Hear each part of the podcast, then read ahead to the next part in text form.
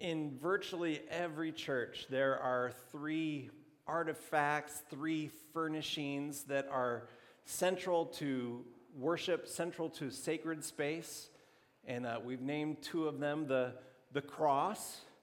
Uh, there was a season where a lot of churches were removing the cross from their sanctuary space, thinking that this is going to make us more seeker sensitive. It's not going to offend people who maybe are not believers. Fortunately, that season has largely passed.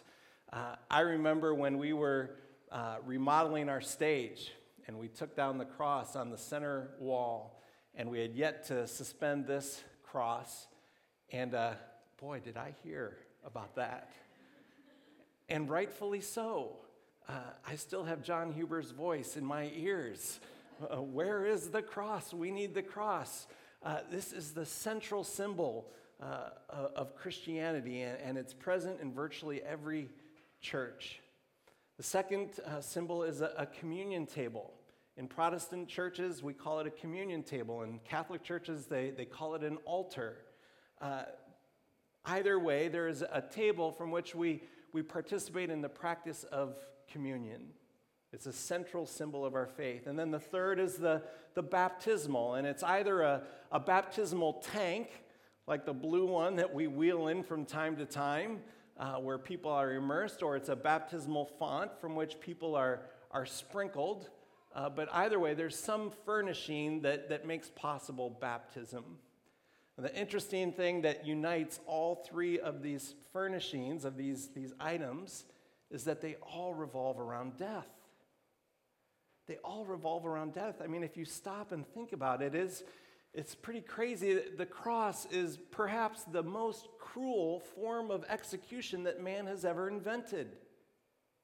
And here we have it as our central symbol the cross.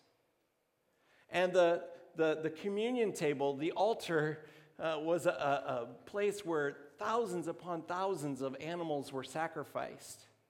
And now we have this communion table where we have the bread and we have the, the juice representative of another sacrifice, another death, the death of Jesus Christ, who died once for all, the righteous for the unrighteous. And then the baptismal, we have the baptismal waters, which are symbolic of a death. As you go under the water, you're being crucified with the Lord Jesus Christ, and you, as you emerge, you are a, a new creation. If you were at all squeamish, you might want to like look away. Look away. We might want to cleanse our sanctuary space of all of this, this blood. But don't look away. Don't hide your face. Because in the blood, in the death of Jesus Christ, is our hope. What can wash away my sins? Nothing. That word nothing is very literal. Nothing. There is absolutely nothing, not your effort to do better. There is nothing that can wash away your sins but the blood of Jesus. He was pierced for our transgressions, He was crushed for our iniquities. The punishment that brought us peace was inflicted upon Him. And it's by his wounds, it's by his blood that we are healed. Uh, this morning, we're going to continue our, our journey through the Gospel of Mark. And where we left off last week, remember, Mary was anointing Jesus with this precious uh, nard, and Jesus framed what she was doing as preparation for my burial.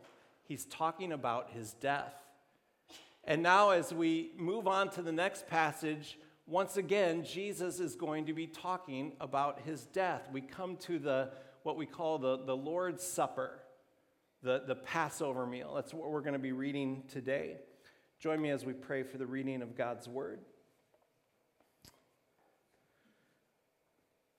Father, we pray that we would never tire of the gospel of this incredible news that you took our sin upon you and you paid for it in full. Nourish us today by your Spirit. Nourish us by your word. And nourish us from your table, we pray. May the words of my mouth the meditations of our hearts be pleasing and acceptable to you, our rock and our Redeemer. We pray this in Jesus' name. Amen. If you have a, a Bible, we're reading from Mark chapter 14, uh, picking it up at verse 12. And the words will also be on the screen.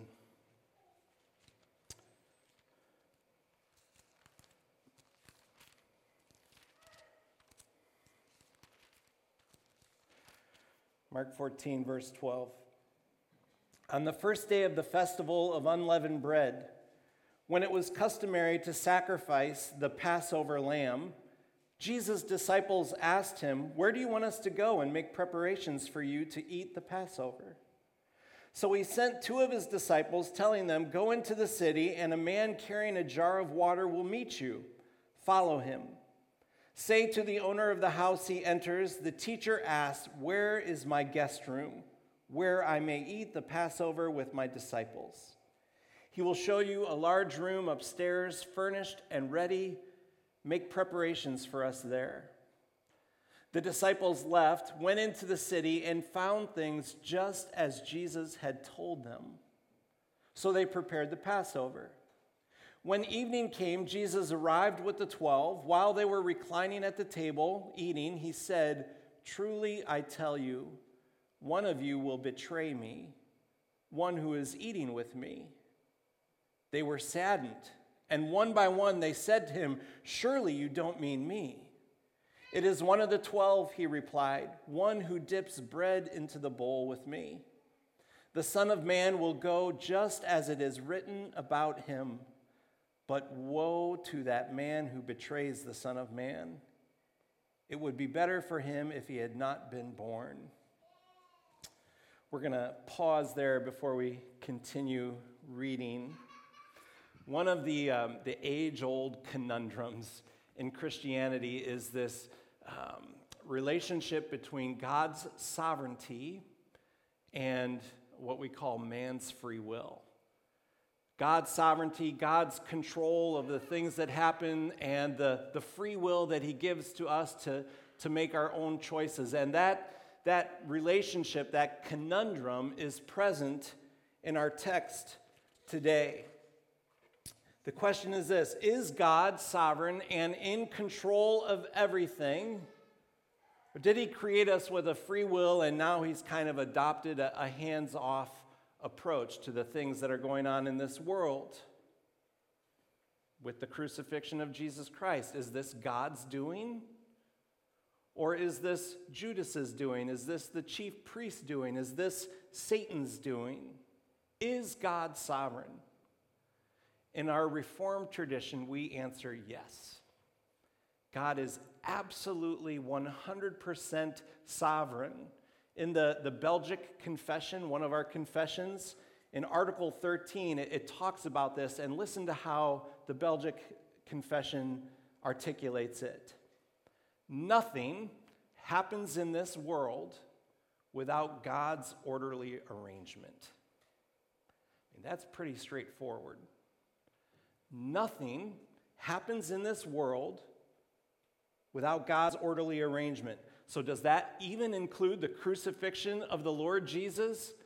Nothing happens in this world without God's orderly arrangement. So, yes, God was, was at work in the crucifixion of the Lord Jesus.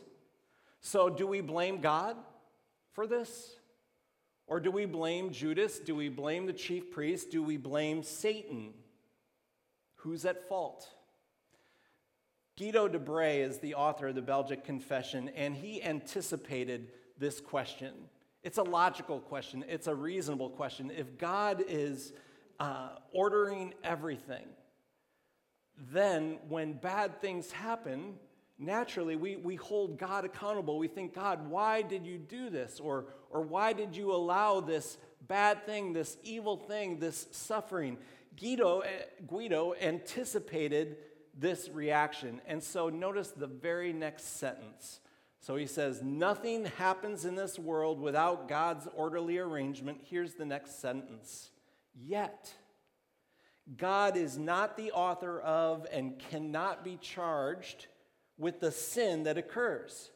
For the divine power and goodness are so great and incomprehensible that God's work is ordained and accomplished very well and justly, even when devils and the wicked act unjustly.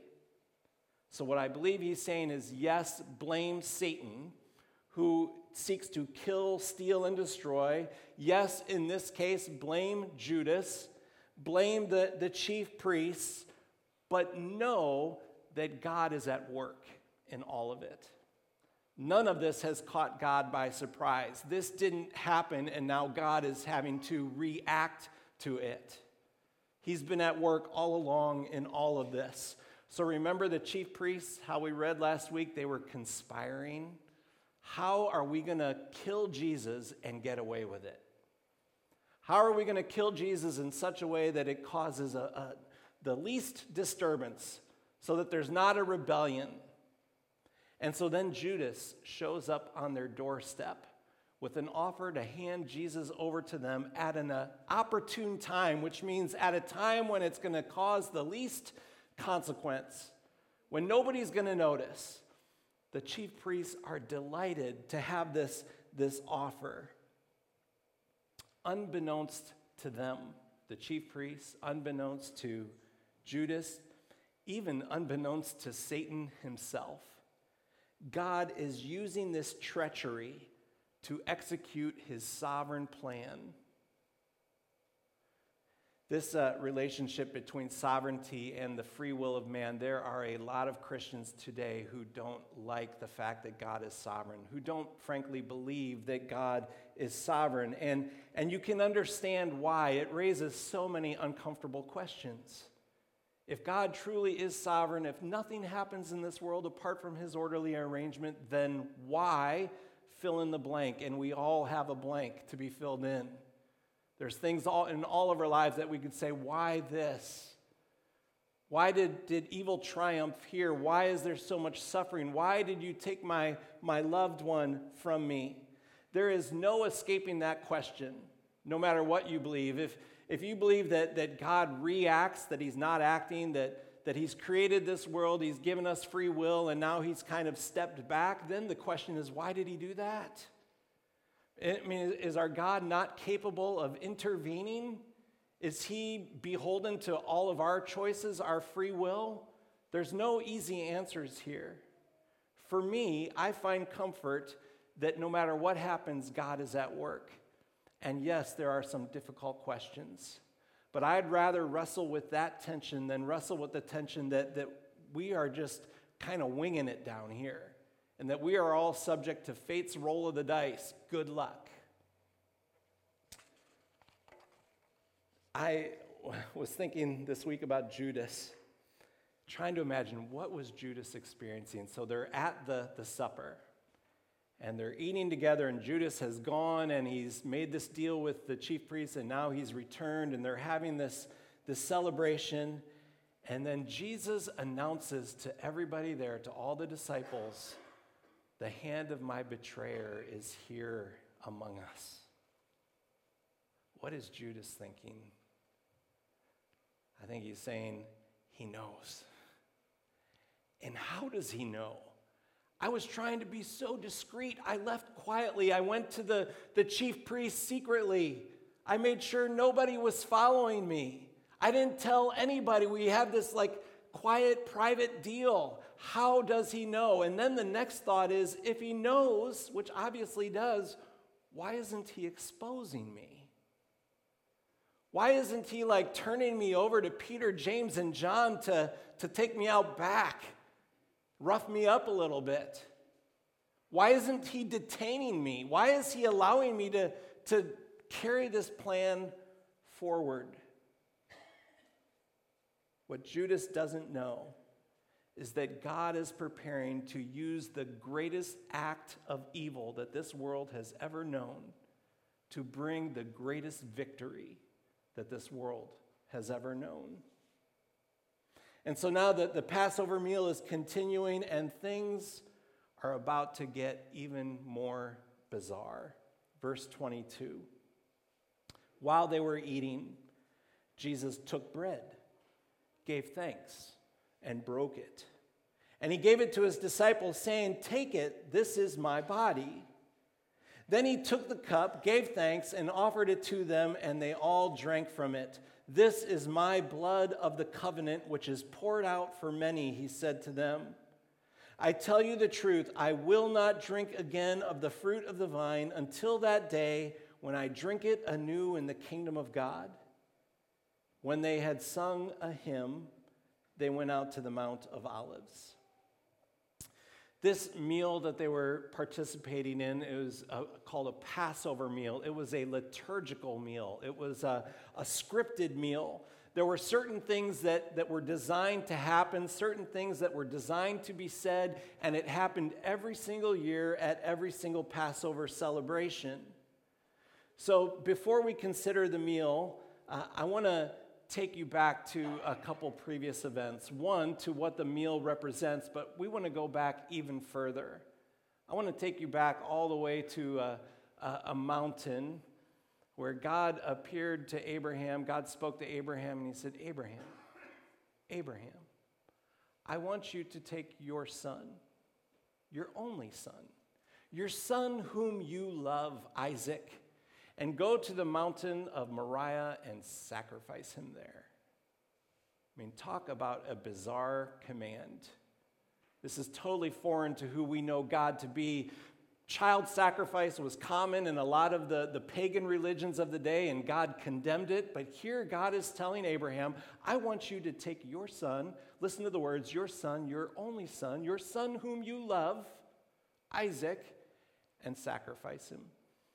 Abraham obeyed. He and Isaac are trudging up the mountain. Isaac is carrying the wood that is going to be used for the sacrificial fires. And it occurs to Isaac that something's missing. Father, he says, here's the wood. We have the fire, but where is the lamb? Where's the lamb that's going to be sacrificed? And I can imagine Abraham's heart breaking. And Abraham says to Isaac in faith, God is going to provide the lamb. And so they get to the top of the mountain, and Abraham goes through with this. He binds Isaac, and he's preparing for the, the sacrifice, and God stops him and diverts his attention over to a thicket where there is a ram that is caught in the thicket. And God substitutes Isaac for this ram. God indeed has provided the, the sacrifice, God has provided the, the lamb to be sacrificed. And so take that story, and now we move to the next story of which this Passover meal is commemorating. Israel has been captive in Egypt for, for hundreds of years. And they have cried out to God, and God has heard their cries. He's delivered to, he's determined to deliver them. He sends Moses.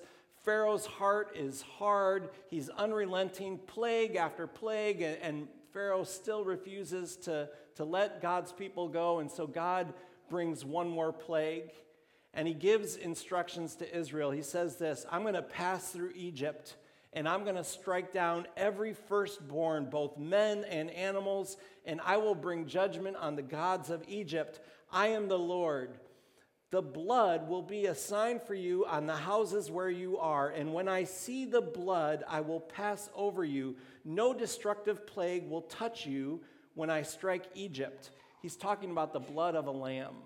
Every house was instructed to sacrifice a lamb, to take the blood and paint it over the door, doors of their houses. And he's saying, When I see the blood of the lamb that I've provided, I'm going to pass over. Once again, the Lord is providing the sacrifice, the Lord is providing the lamb. And then I love uh, what it says because we just witnessed it today. It says, When your children ask you, just like Charlotte did today. When your children ask you, What does this ceremony mean to you? Tell them. It's the Passover sacrifice to the Lord, who passed over the houses of the Israelites in Egypt and spared our homes when he struck down the Egyptians. So every year they have this meal to remember how God delivered them, specifically how God provided the lamb to, to, to save them from the, the destroyer. So, this liturgical meal is scripted. It involves unleavened bread. Uh, they're remembering how they had to leave in haste. There was no time to wait for the bread to rise, so they have this unleavened bread. The meal involves several cups of, of wine to remember the, the sacrifice of the lamb, the blood of the lamb. It involved bitter herbs to remember their affliction in Egypt, and it involved eating a lamb. So, in the upper room, Jesus takes on the role of the host, offers a prayer. He's presiding over the meal. Remember, this is all scripted. He took bread, gave thanks, and broke it, but then he parts with the script. He parts with the tradition. And instead of drawing attention back to the, the unleavened bread, he says, This is my body. This is new language. This is my body. That had to be strange. When you've heard something a million times said one way and suddenly it's said a different way, you can bet it captures the attention of everybody present. And then after the meal, he continues the liturgy, continues the script by taking the cup, but instead of drawing the connection to the blood of the, the lamb, the blood painted over the, the doors of the houses, again, he introduces new language. This is the blood of the covenant. This is my blood, which is poured out for many. Again, this has to be so strange to them. And then I imagine this, whether this happened or not, I don't know, but I imagine one of the disciples asking Jesus the very same question that Isaac asked Abraham. Father, in this case, teacher, the bread is here, the cup is here, but where is the lamb? There's no mention of the lamb at this Passover meal that they're having. Where is the lamb? And then you can't help but hear Abraham's response God's going to provide. God's going to provide the lamb for us. How do lambs take away sin? They die. They die. Their blood is, is shed. They're sacrificed. And we know that the sacrifice of animals was insufficient to take permanently the, the sins of people away. And so we needed a sacrifice once for all that was permanently going to take the sin away, a perfect sacrifice. Remember John the Baptist? Behold the Lamb of God who does what? Who takes away the sins of the world. Who is this? God's Son, God's only Son, the Son whom He loves, sacrificed for you, sacrificed for me. So we don't hide our eyes, we don't turn away from the cross, we don't get squeamish around the blood, because we recognize this is our hope. And if we sanitize our faith from the, the blood and the death, there's nothing left to have faith in. We glory, we glory in the cross. Because on the cross, the Lamb of God, Jesus Christ, the Son whom God loved, his only Son, his one and only Son, died for us. His death equals our life.